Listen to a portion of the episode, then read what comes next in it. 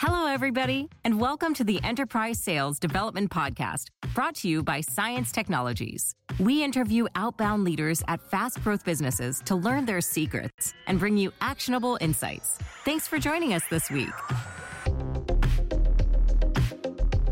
Hello, everybody, and welcome to Enterprise Sales Development. I'm your host, Eric Quanstrom, the CMO at CIENCE.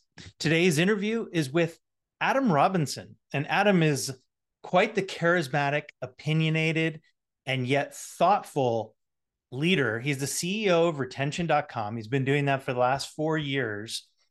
Prior to that, he led Robly Email Marketing as their president and CEO for nearly a decade prior. But what's really interesting, and I got to be honest, I hunted Adam down to get him on this podcast because he's been publishing a series of, of posts on LinkedIn that are really shining a light on outbound and sales development and not always in a positive manner. In fact, he's he's you know the setup if you will that we go into right off the bat with this interview is on some of what he had seen in his own organization where he had stood up a sales development team, paid really good money on an annual budgetary basis and brought in let's just call them suboptimal results and how he's pivoted his own organization to what works. And so ultimately, I, think that the audience deserves to hear some of the stories of the good, bad, and ugly, if you will, from practitioners and very astute observers of our space. So, without further ado, this episode, you're going to love it. It is chock full of really great takes. Here's Adam Robinson. And we're back with Adam Robinson, the CEO of retention.com. Adam, you you came on the uh, radar, especially of the enterprise sales development podcast, largely because you've changed around entirely your stance on sales development, how you guys go to market from an outbound perspective at your company. And I thought it would be really interesting to dive deep and explore the space of why those changes and you've been you know writing on linkedin extensively about that. So first welcome to the podcast. Glad to have you. you. Second i'd love to crack this egg open. Tell me a little bit about retention.com and why you've made those changes. Sure. As it pertains to everything that i've been writing we have a person level identity tech that we sell to e-commerce companies. So this is like what I'm talking about when I'm writing. We have a B2B product that we're launching that I'm also writing about now, but we haven't launched it yet. So I have no idea what uh, we don't have a business. So I'm just giving you the context that what I am explaining is about a 20k ACV annual deal sold into e-commerce stores that is entirely sales led. There is no PLG component to it. Anybody who's read my posts knows I just think BDR this year, as far as I have seen, is totally different than 12 to 18 months ago as it pertains to like what we're doing. And look, I talked to somebody yesterday who's I'm not seeing that at all, but they sell it to engineers at NASA or whatever. So super targeted, super high ACV. He's we're still hiring. He was, but if you look at the engagement of my posts, it's clear that something's happened to a large portion of the market. And yeah. if you ask me what happened, clearly there was a funding shift in the world and people are buying less. So that's certainly responsible for part of it. But look, I think there are ARBs that exist in the world, and outreach was an ARB at one point. It is not anymore, right? Like aut- automation tools and everybody's using ZoomInfo and Apollo and everybody's by using the same contacts from the same data companies in the same automation tools with the roughly the same cadences or whatever. AI is making it a lot worse. I my personal position is that if you are on a list that's getting pulled from Apollo, like you're probably getting contacted 50 to 100 times a day across all of your channels. So I think that the value of personalization has even it, it's just relatively lower than it used to be because it's substantially harder to not just get what I do, my behavior with dealing with my inboxes, I can just see that it's someone trying to sell me something. And I just put it in my updates. like I drag it from the inbox into the updates without even reading it. Like, right. and I'm sure a lot of other people are are doing the same thing because what else would you do? These forces have and look in my personal situation it, it was quite dramatic what happened. Like our vp sales resigned when we had ramped a team up to 15 and there was just other organizational nuances going on. And i was willing to see this thing out i wasn't about to chop him or chop anybody else but our cro we didn't have a customer success lead and she had a bajillion direct reports and it's like look I think that a lot of the demos that were being booked anyway were just getting in the way of activity that was going to happen anyway. Mm.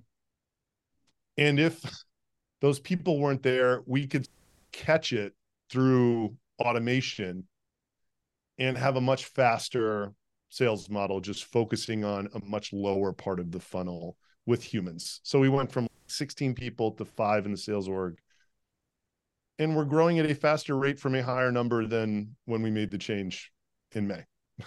right? Well, like we were growing at 2% then from 13 million ARR or 16 million ARR. Now we're, we grew this month, we grew at 4% from a 21 base, right? So it's hard to argue that it wasn't the right move, right?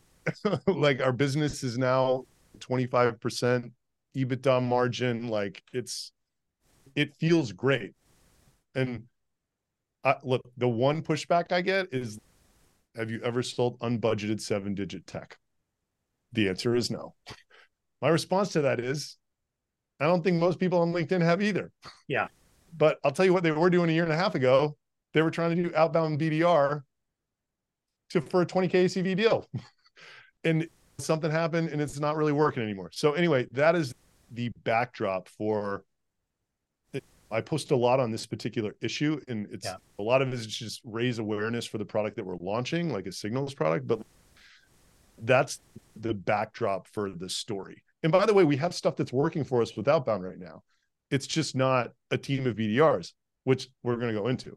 Yeah, we are. Um, and to paint additional context, again, and I can link it in the show notes, but for some of the posts, you were running a team that you were spending close to a million dollars every year on that BDR team. So just costs like almost like your cost basis starting the year, you're 875k all in headcount, all of it. I'm guessing too, pre, even pre. Tell me this: Did you have spiffs included in that figure? Yeah, uh, that was an all in because you're okay. trying to go for the highest number possible. Sure, for sure. when it's LinkedIn, without being untruthful. without someone being able to look at you and be like, you didn't spend that on that. so you kept it real. Yeah, yeah, yeah. But it's that's all in budgeting everything possible that's related to them into it. And ultimately, that was the kind of like year in, year out spend and market motion, go to market motion. And you saw the same sort of diminishing returns that we're hearing a lot of in the space and made the essentially the radical decision to cut down. It was in a way it was made for me because this okay. VP sales left. Yeah. And so it was like, what do we like replace him or do we just shrink the entire team down to four and then the CRO can make one of them sort of a player coach and do what she needs to do? Like that was yep. that was the decision. Got it. And then pick back up the story, if you will, with your proof points of hey this ended up not being the worst move in the world in fact just the opposite we're growing at a pretty decent clip and here's what we've learned in changing the entire go to market motion to your point it's a different flavor of outbound so let's get into what you used to do that you felt was counterproductive again diminishing returns and then counterpoint that with what you're doing now so, what we were doing is, I don't know if it's fair to say like the standard SaaS best practices playbook, but it's SalesLoft, target list from Apollo. The BDR, it, it's it goes. We should do spray and pray. We should do personalization. Oh wait, neither one of those work. We should go back to spray and pray. You know what I mean? It's just. I'm sure a lot of people are hearing this and going, "Yeah, it happened to us too." So, three to six months of one, and then shift to the other, having not a lot of success in, during the last 12 months at either one, right? Yeah. And when you're doing one, you think it's because you're not doing the other, and then you do the other, and then the only argument is you weren't doing it for long enough. But I don't know. To me, yeah. it's very clear what the problem is. It's the channel, right? Mm-hmm. Like it's super hard to be. And look, so that was the strategy. If you want me to elaborate more on that, it's generally what you wouldn't be surprised that we were doing. Now, yeah. what we are doing right now is with these four AEs, I think quarter of their quota is outbound and they're booking a lot of demos. But we set up this signal suite of technographic job change. I don't know. There's like a list of, I think I, I just got it sent to me. It is literally all about that. So we have, we're, we're doing two outbound motions. One is signal driven outreach that is not even automated. Like they get the signal and then they hit this person with whatever they think that they should write. Mm-hmm. And then I think this might be unique to our space. The one thing that works better than anything, and by the way, 60% of our demos are, are inbound. Just for context, we've always had an inboundish business. And part of the thing that when we really grew our sales force, like I was just like, I think most of this would be coming in inbound anyway. right? Like I had this suspicion, hmm. and it turns out to be true. We, we, do stuff. We we go to trade shows. Like we have a partner network. We have partnership people. We have an affiliate network of like ecom influencers. But what what works for us better than anything is if we can get these ecom brands into a room with people from our company and customers and some other prospects and like an influencer or whatever. So yeah. we have our target list. And when we have an event coming up, that's one of these things like our AEs are driving people to that event. And they're actually decently successful at doing that. Yep. And I think it's because it's actually pretty personalized and relevant. and it's not, it doesn't see, it's like we had this like wellness themed event in LA. It was our first big event. It was like a hundred person thing. We rented a mansion. It was like breath work and IV and cold plunge and all this shit. It sounds like a wonderful thing to take a day off of work and go do if you're sure. like a marketer in e-commerce. No surprise, we were like we had a really high hit rate of people who definitely wouldn't answer a prospecting email that was about our product, yeah. who were willing to go there. And it was awesome. So yeah, the answer to what are we doing right now? It's like probably half of the outbound effort is literally driving people to these events, and they just use email to do that on our target account list. And then the other half is all signal based. Uh, yeah. So yeah, Identify various data signals from SimilarWeb, users who added or removed competitors last month, site that had ad spend growth by 20%, but bounce rates stayed high, sites with traffic growth by 20% in the last three months, created personalized cadences for 50,000 K plus traffic site. That's a really good indicator for ecom business. The higher traffic, the more likely they are to perform well. Yep. On SalesLoft from AE's list.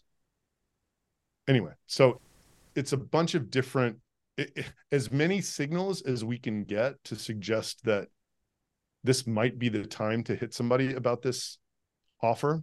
Yeah. We won't do it without a signal, basically. That's it.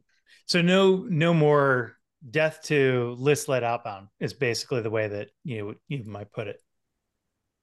We're still using a list to try to drive people to these events. But the only way they land on the list is the signals that list is our dream accounts and it's geo split, right? Mm-hmm. So if we're doing an event in LA, there's 300 brands in LA that we would die to have, and we know. Got so it. we will individually hit those people up and Yeah. try to get them there. And we got we got like 30 yeses out of 300 to that. Just an FYI, there is absolutely no way that if we were emailing someone a sequence about our product out of SalesLoft, that we would ever get a 10% anything. But you send a personal email about this event and like people they know are going to be there or whatever. It's a better, it's a better form of outreach than Totally. than a pitch. Well, and I think that maybe there's even a case to be made that events were dead. The pandemic killed them, like Right. for marketers like me everywhere. Any event budget that we used to have in 2021 and 2022 is pretty much gone away. So I, I've observed personally a lot of pent up demand for people returning to events, getting invited, having that ability to get out of if you're work from home or if you're hybrid or even if you're in the office full five days a week return events are like finding their footing again on the landscape I I am feeling like it's the only thing I want to be doing. Yeah And it's probably for that reason. It's we're getting the COVID unwind trade right now. But there's a lot of different types of events also. yeah for sure And it's very easy. I, I don't know if you get the but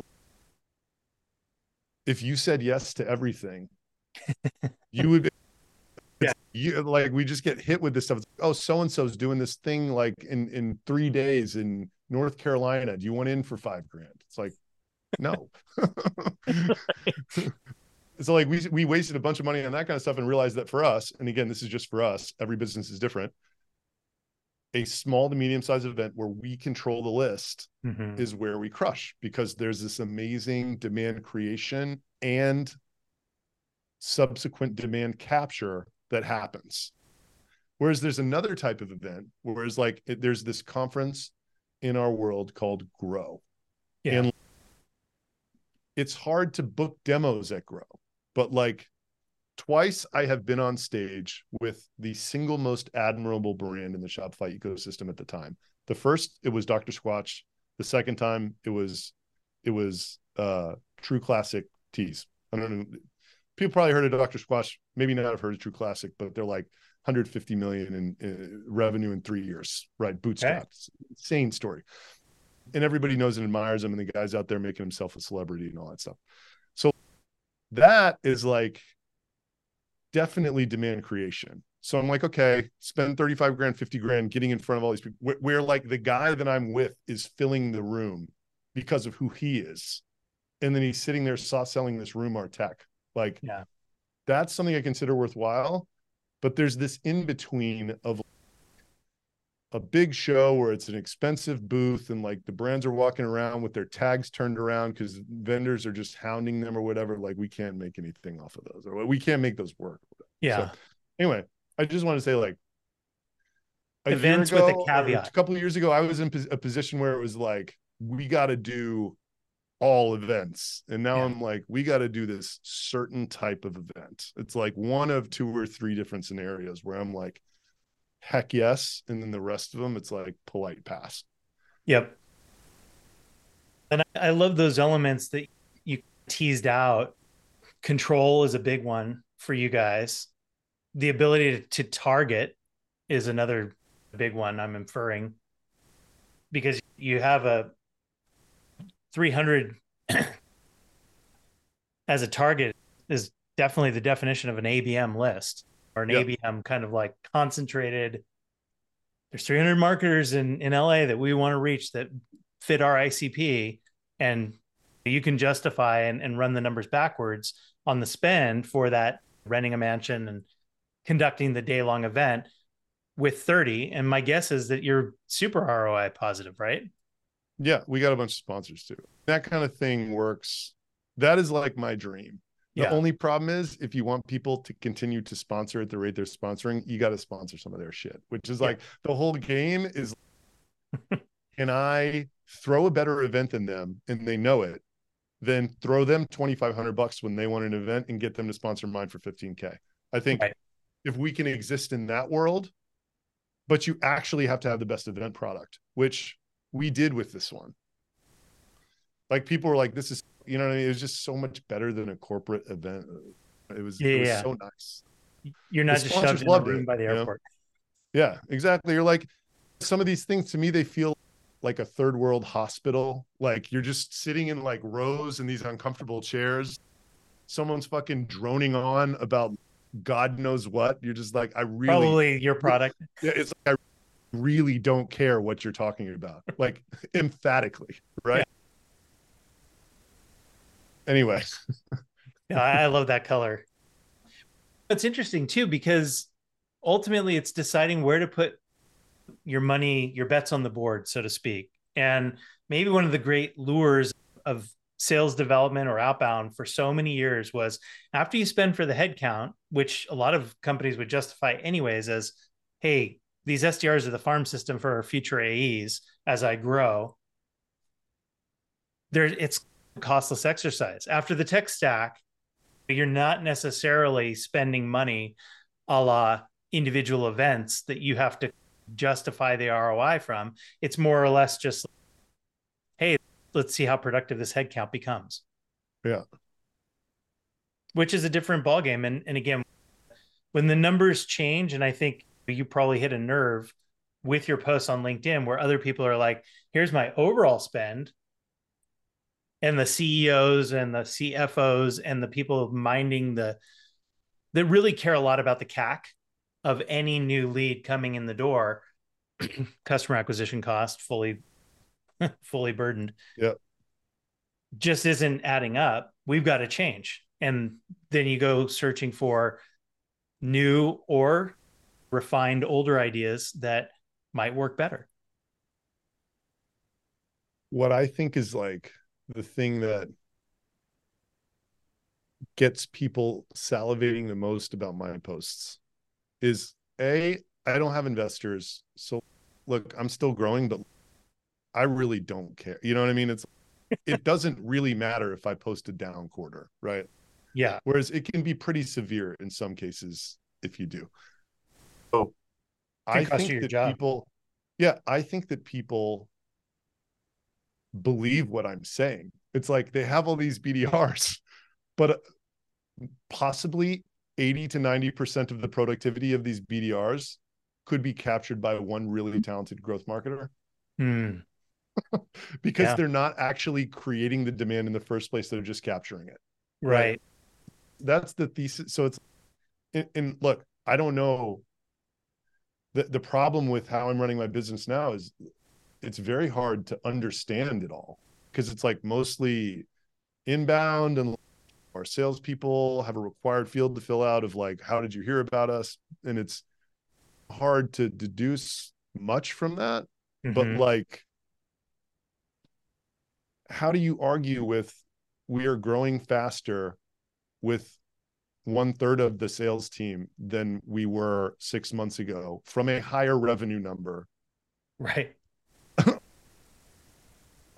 it's really hard to argue that it was it's not a it's not at least something that should be contemplated and then For i think it really strikes a chord because everybody knows the funding environment's a lot different everybody knows there's going to be a lot of down rounds if you don't figure out how to run your business at break even at least and so i think that's another thing that some people said man if what this guy says is true then all these people around i could literally replace like a million dollars with a 250k like mm, growth marketer guru get the same output and then I'm not screwed.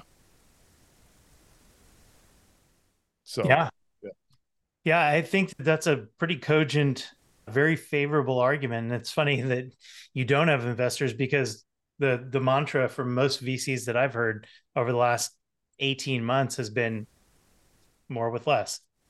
Like the exact opposite of the funding environment from the decade plus prior, which was grow, doesn't matter how much it costs. Now it's more get profitable and lower your burn rate because you're not going to raise a second round. Right. In this environment. Yeah. Yeah. So Interesting. You said the decision was forced upon you with your VP of sales leaving. I'm curious that iteration, did you think of it in the terms that you just described it to us as this is a, essentially a, a growth marketing hack at the time or no? Not in those words. Yeah. I hadn't come with the up, up with the vocabulary yet.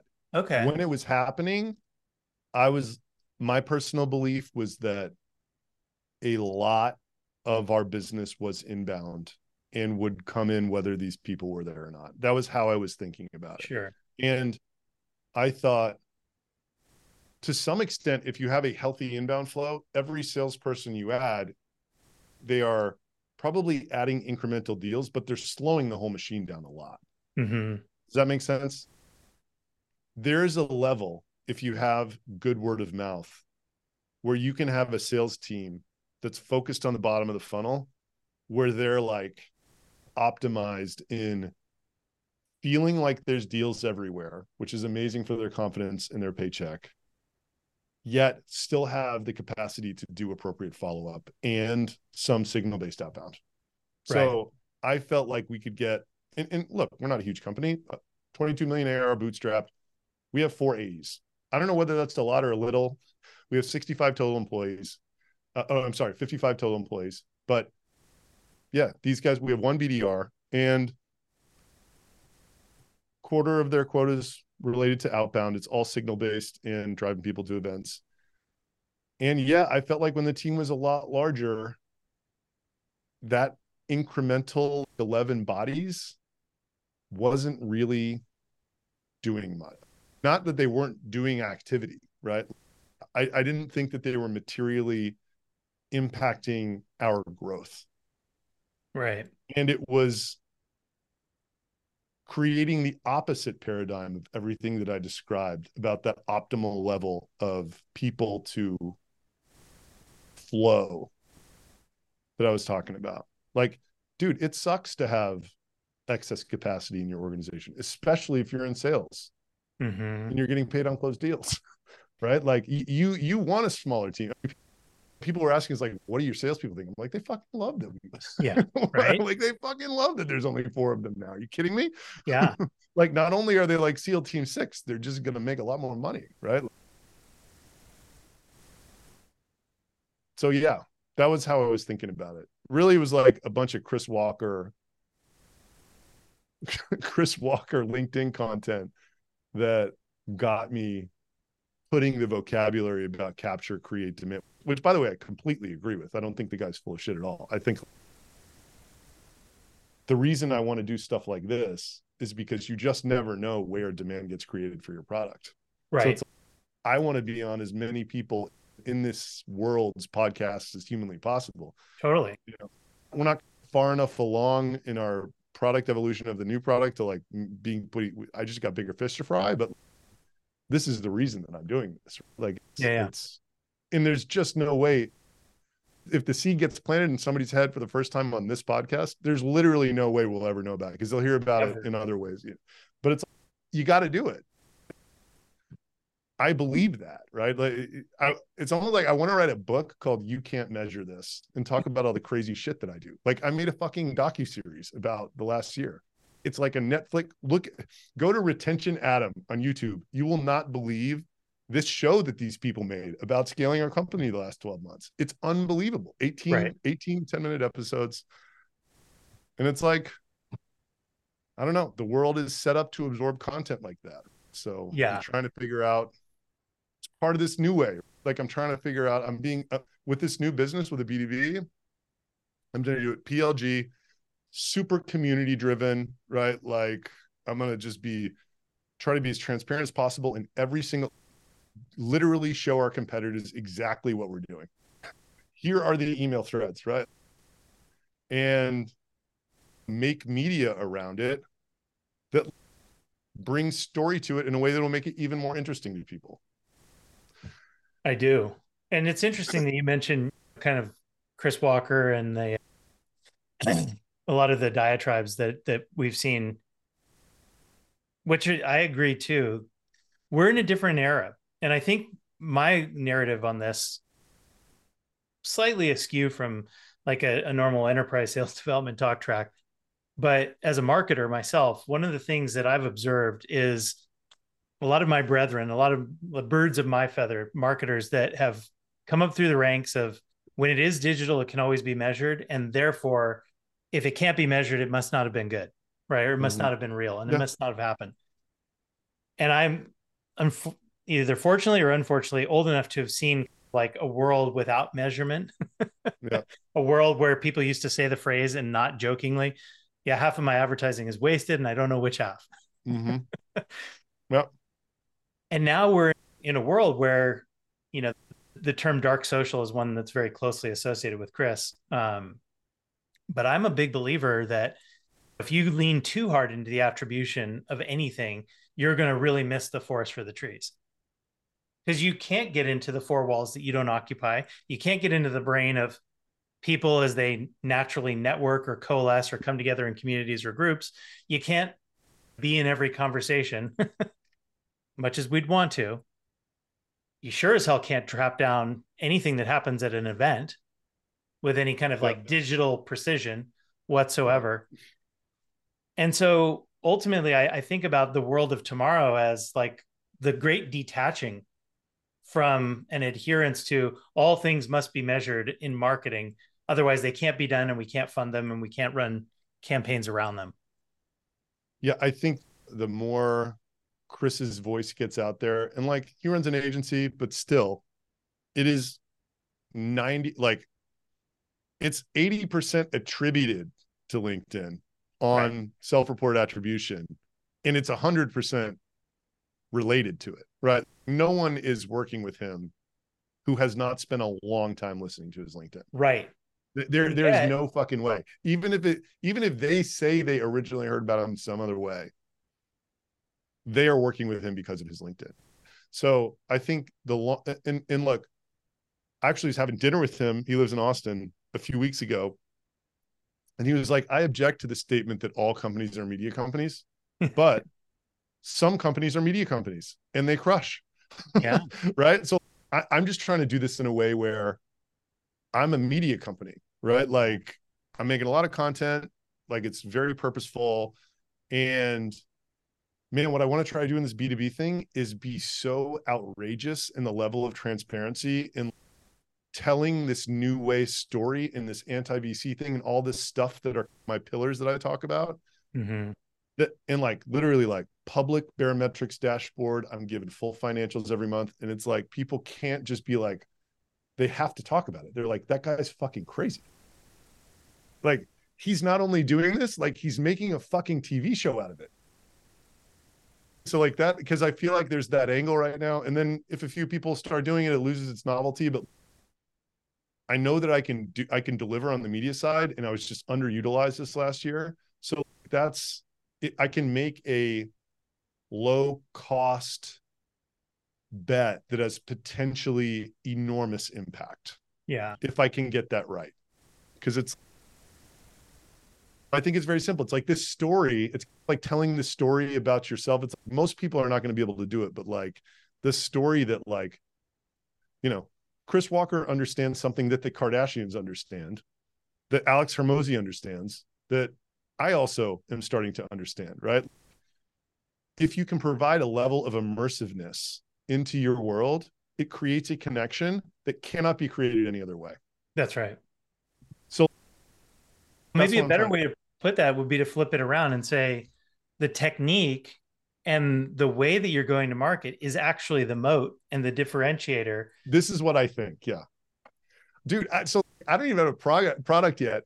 I made this LinkedIn post that was so I've been talking about things around the product for the last three months. I literally finally was like, I talked to 25 founders or 25 people who use Demandbase in 6sense the last two weeks, which was true.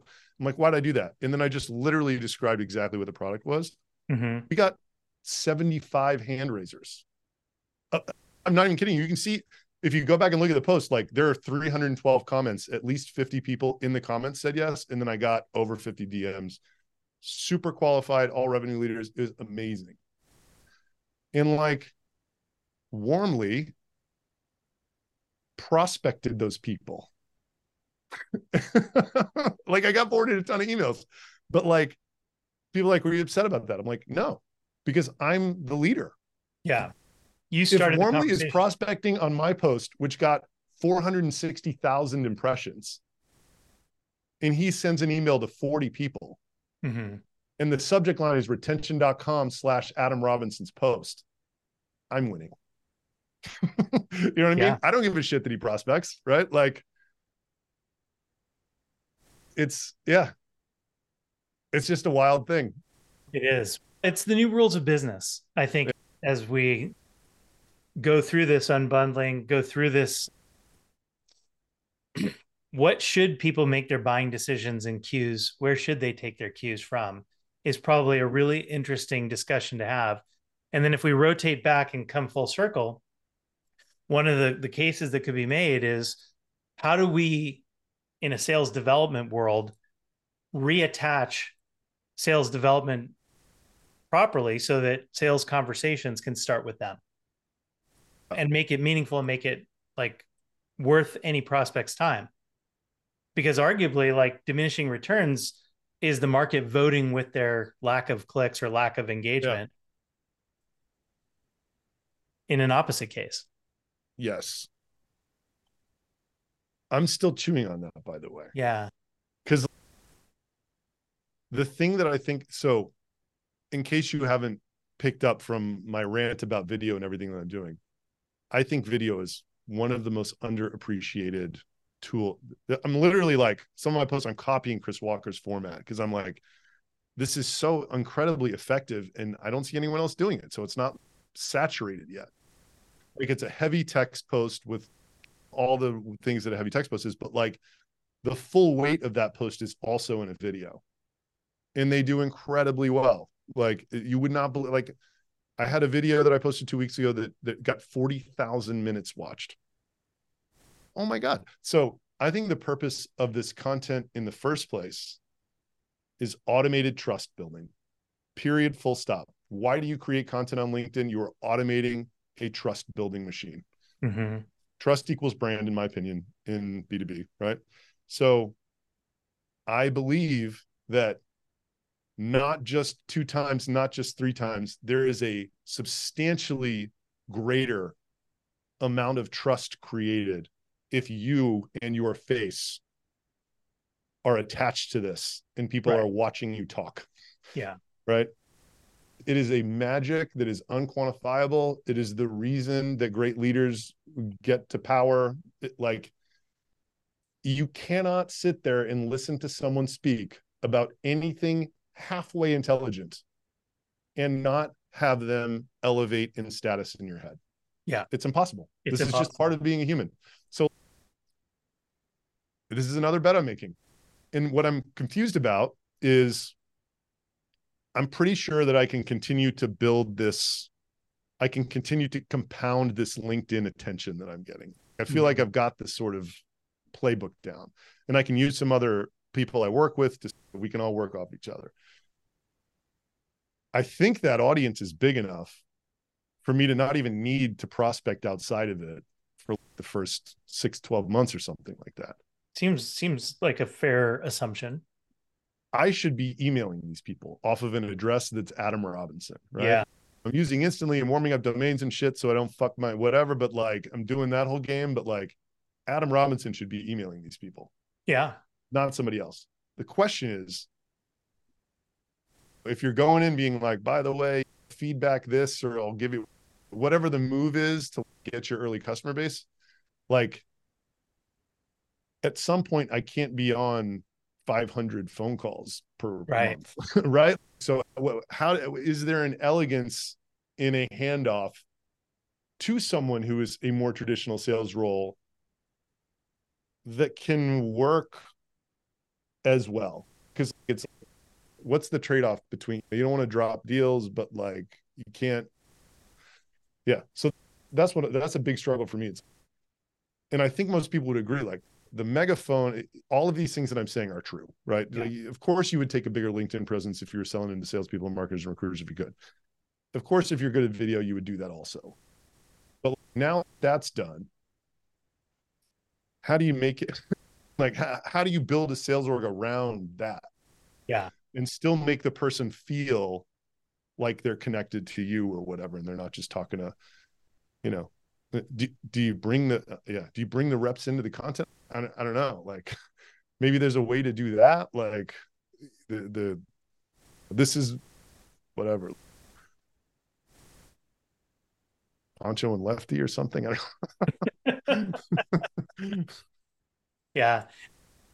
You're talking about like the classic founder struggle in slightly different terms which is the ability to replicate or scale oneself. Yeah. And i would offer back the validation that i think your tra- your ultra transparency your honesty if you will your candid nature i do think that those are the elements of trust. And you can give away your secrets all day. Competitors won't be you. So in a sense like it won't matter. You know right. what i mean? Like mm-hmm. the go to market is a a cycle of one. And what you're oddly enough the conundrum you're struggling with right now is like how do i scale that without losing any of the authenticity of right what you've effectively built yeah if it, if the handoff is to something that's perceived as robotic or not me in a very obvious way doesn't work right? yeah like and it'll it'll literally run counter to the brand in the way that you've built it yeah which would be a big right. turnoff I think. Exactly. So yeah, that's that's an, a really interesting conundrum to solve for. Fascinating, fascinating journey and perspectives here. I'm curious, mm-hmm. what are some of the other angles or unintended consequences, if you will, that you feel like you've realized from unorthodox moves over the last calendar year?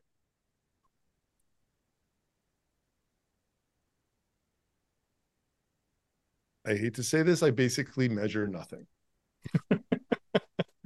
I really hate to say that. Like we we do the we do this and and I've completely and I'm embarrassed to say this too. And I'm sure if people are listening, I'm going to get a thousand messages on LinkedIn of people trying to sell me their services. Like we were trying to solve a RevOps problem to get accurate reporting. We were just like, guys, even if we had this and we like add the $500,000 a year team that it's going to take to get it and go through the months of struggle that it'll take to get all this accurate, would it change our behavior? Because on the D2C side, we know exactly what we need to do. We need to stop selling to people who are too small. We need to chip away at churn and move up market, like probably every single other SaaS company that exists in the world today. Yeah. None of that really has anything to do with accurate reporting in Salesforce across channels or like whatever else. Yeah. So that is an interesting thing. I think on the B2B side, it might be a bit different because I think uh, my opinion is like RevOps becomes very important when you actually have capital allocation decisions to make. Mm-hmm. You really want accurate reporting. If you don't, then I don't know. I don't think know. it's that important. So there's that. There's I have so and I think the macro environment has probably made a lot of people surrender to this. I've just surrendered to the fact that I don't really have a lever to pull to make it go faster. It's just yeah. gonna go how it's as it go. goes. Yeah. And I make a bunch of posts about the predictable revenue model. And if you do what I'm doing, you're sacrificing perceived predictability, but you get back a lot of profitability and less headache. Mm-hmm. But you don't know what your growth is going to be. Like, I didn't know we were going to have up 4% this month. I had no idea. I was pleasantly surprised to see that's where we ended. you know, and it just happened that way it was the opposite of what I thought we were setting out to do when we started scaling from we like started hiring a bunch of people and trying to turn into a real company when we were at like 8 million ARR a year and a half ago. I feel as though the world that I'm comfortable operating in is that world of opacity that we were in as an $8 million SaaS company when it was, look, it's just working. I don't know. Yeah. Let's keep chopping down churn. Let's figure out how to sell bigger and bigger deals. And it's going to keep growing. That's, Yep. that's what happens. Those are two big things that I, that that if you would have told me, it's like if you'd have told me a year ago, I wouldn't care about this go to market report being accurate or not. I would have been like, you're out of your mind. And I'm just like, whatever. I'll look at Baremetrics. If it's a little wrong, who gives a shit? Right. Yeah. Like, I, I know where we're at, like mostly. Right. Yeah. Like, Yeah, that's a really interesting perspective. And it harkens back the pattern match that my mind went to is the very famous quote slash mantra that Paul Graham used to embrace at Y Combinator, which is do unscalable things. mhm. And you, we've talked about a lot of those here in a way that, like, again, may not be RevOps approved, but work anyways. Yeah, exactly. I don't know. In a way, I think it's our secret weapon. The ability to just pursue crazy things that no one would ever approve of. Because it, it some of them will work and by their very nature if no one would ever approve of approaching it that way then it's going to get attention right because it's just like, whoever the ceo of i don't know what company Chili Piper looks at it and they're just like man like you're really taking this transparency thing to the next level yeah But- and it's shocking because they could never do it right they could just Yeah. they're not in a position to ever do anything like that um so Interesting. You could make the argument that a lot of the world is constrained by their own like investors board. Goodness knows we we just came off of for those listening, we're recording this at the end of November in 2023. We just came off of OpenAI losing their CEO, having him fired, returning back to the role and the board themselves being out the door. So Yeah. goodness knows what flies these days. With that gonna, said, I will keep reporting on whether or not what I am doing is working. So you'll Oh. know. you'll right. know whether this insane idea that is in my head of how I'm going to grow this B2B business actually materializes or Yeah. not. Adam, this has been quite a, a fun, like not your usual fare conversation. For those that want to approach you directly, who knows, maybe even with the sale in mind that emerges from Dark Social and this podcast, where should they go? LinkedIn's the best place. Retention Adam. I post a lot. Easy to find you. Yeah. Cool. Thanks again for joining us in a wonderful conversation. Thank you very much for having me. This is a good one. You bet.